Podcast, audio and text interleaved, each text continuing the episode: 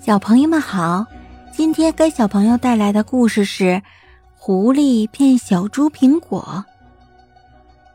小猪拿着一颗红苹果，边走边吃，惬意极了。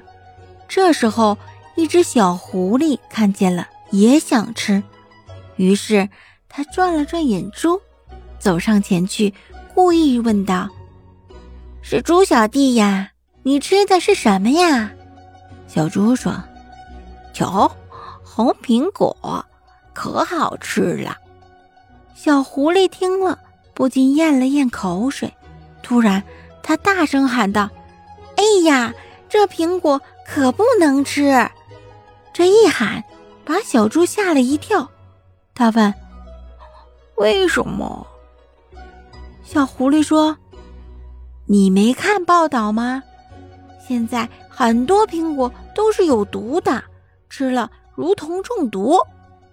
小猪一听，害怕的说：“哎呦，那可怎么办呢？”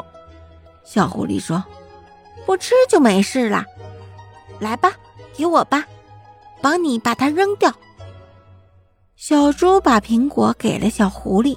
小狐狸说：“我得把它扔远一点，免得大家捡到吃了，那就不好了。”说着跑远了，小猪在小狐狸身后大声喊：“谢谢你了，小狐狸！”小狐狸捂着嘴，偷偷的笑了。故事里的小猪是不是很傻呀？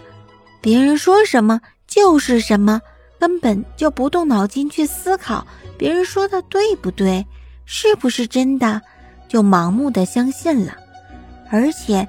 心里还十分感激小狐狸。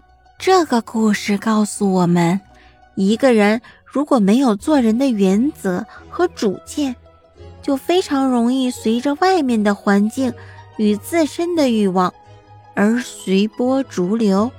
小朋友们，可都要做个有主见的人哦。